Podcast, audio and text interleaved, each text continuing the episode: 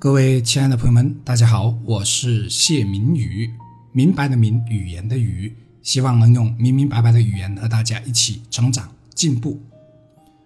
什么是梦想？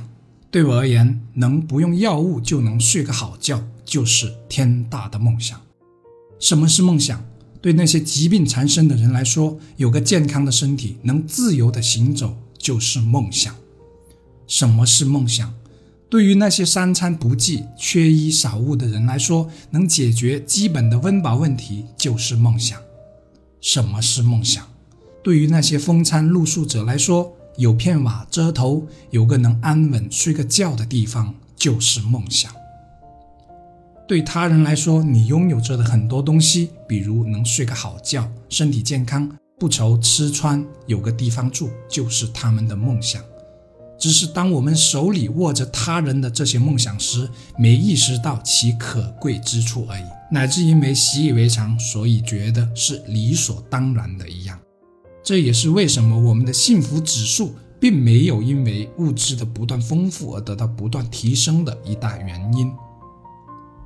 继续，什么是梦想？挣好多好多钱，实现财务自由，想买什么就可以买什么，什么奢侈的香包。名车、豪宅等等，样样都要有。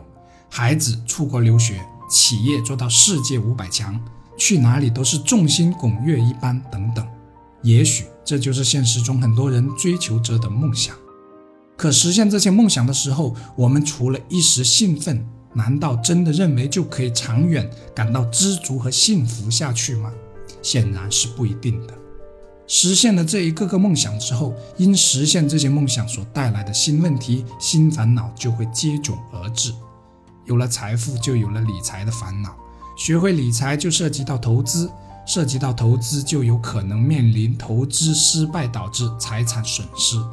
有了名车，就需要解决停车的问题，还需要面对发生交通事故后的处理问题，面对保养的问题，面对高油耗的问题，面对生活支出。大大提高的问题等等，孩子出国留学了，虽然一时高兴，可接下来面临的是与孩子长时间无法见面的问题、牵挂的问题，面对着回家路费高昂的问题等等。其实啊，人生很多梦想的实现都是一个有得必有舍的过程，在我们追逐梦想的路上，一定要清楚明白这个道理。要不然，我们都在无止境地停留在不断追逐而缺少停下来欣赏和享受的节奏上。那梦想到底是什么？刚才说的全都是梦想，但我们最终极的梦想应该是为精神世界而服务的。怎么理解呢？打个比方，我现在年薪只有几万，但我有一个年薪百万的梦想，这是正常的，应该的。但我们最终实现的并不是那一百万，而是因一百万所带来的心灵与精神上的成就感。再比如，我们梦想退休后可以去环游世界，这是一个多么美好的梦想。可我们的终极追求并不是环游世界这个事情上，而是因为环游世界给心灵与精神世界带来的那种愉悦。再回到刚开始的部分。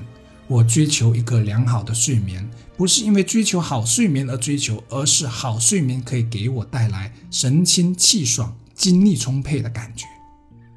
疾病缠身的人追求健康的身体，是因为有了健康的身体，不用拖累家人，可以做更多力所能及的事情。同样，解决温饱问题的梦想，是因为我们不用再为不济的三餐而发愁，从而可以去做更多有意义的事情。等等，可现实中我们很多追求都是错的，或者也不能说是错，而是并不明白实现追求和梦想的终极意义是什么。所以实现之后，往往并不是知足，而是心灵上的空虚。是啊，我曾经最大的梦想就是住进别墅，可住进别墅之后，我发现前面一片迷茫，不知自己还可以追求些什么。又或者是这样。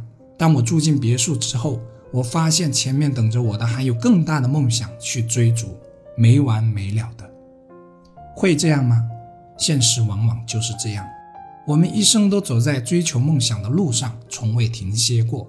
直到有一天终于明白，有个梦想的意义，并不仅仅是为了实现它，而是为了体验和享受追逐梦想的过程。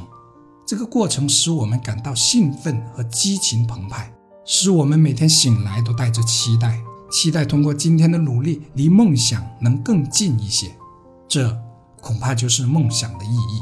而实现梦想，并不仅仅是为了实现而实现，而是实现之后所带来的成就感。和幸福感。我们这期的内容重点有两个，一个是你拥有着的，你习以为常的，很多都是他人梦寐以求的梦想。我们应当体会到这种拥有的可贵，并好好珍惜着。第二个重点是，我们追求梦想，并不是为了追求而追求，而是为了体验这个过程。而且实现梦想，不是为了实现而实现。而是实现之后给心灵和精神世界所带来的成就与满足。好了，这期分享就到这里了，感谢大家的收听，我是谢明宇，下期再见。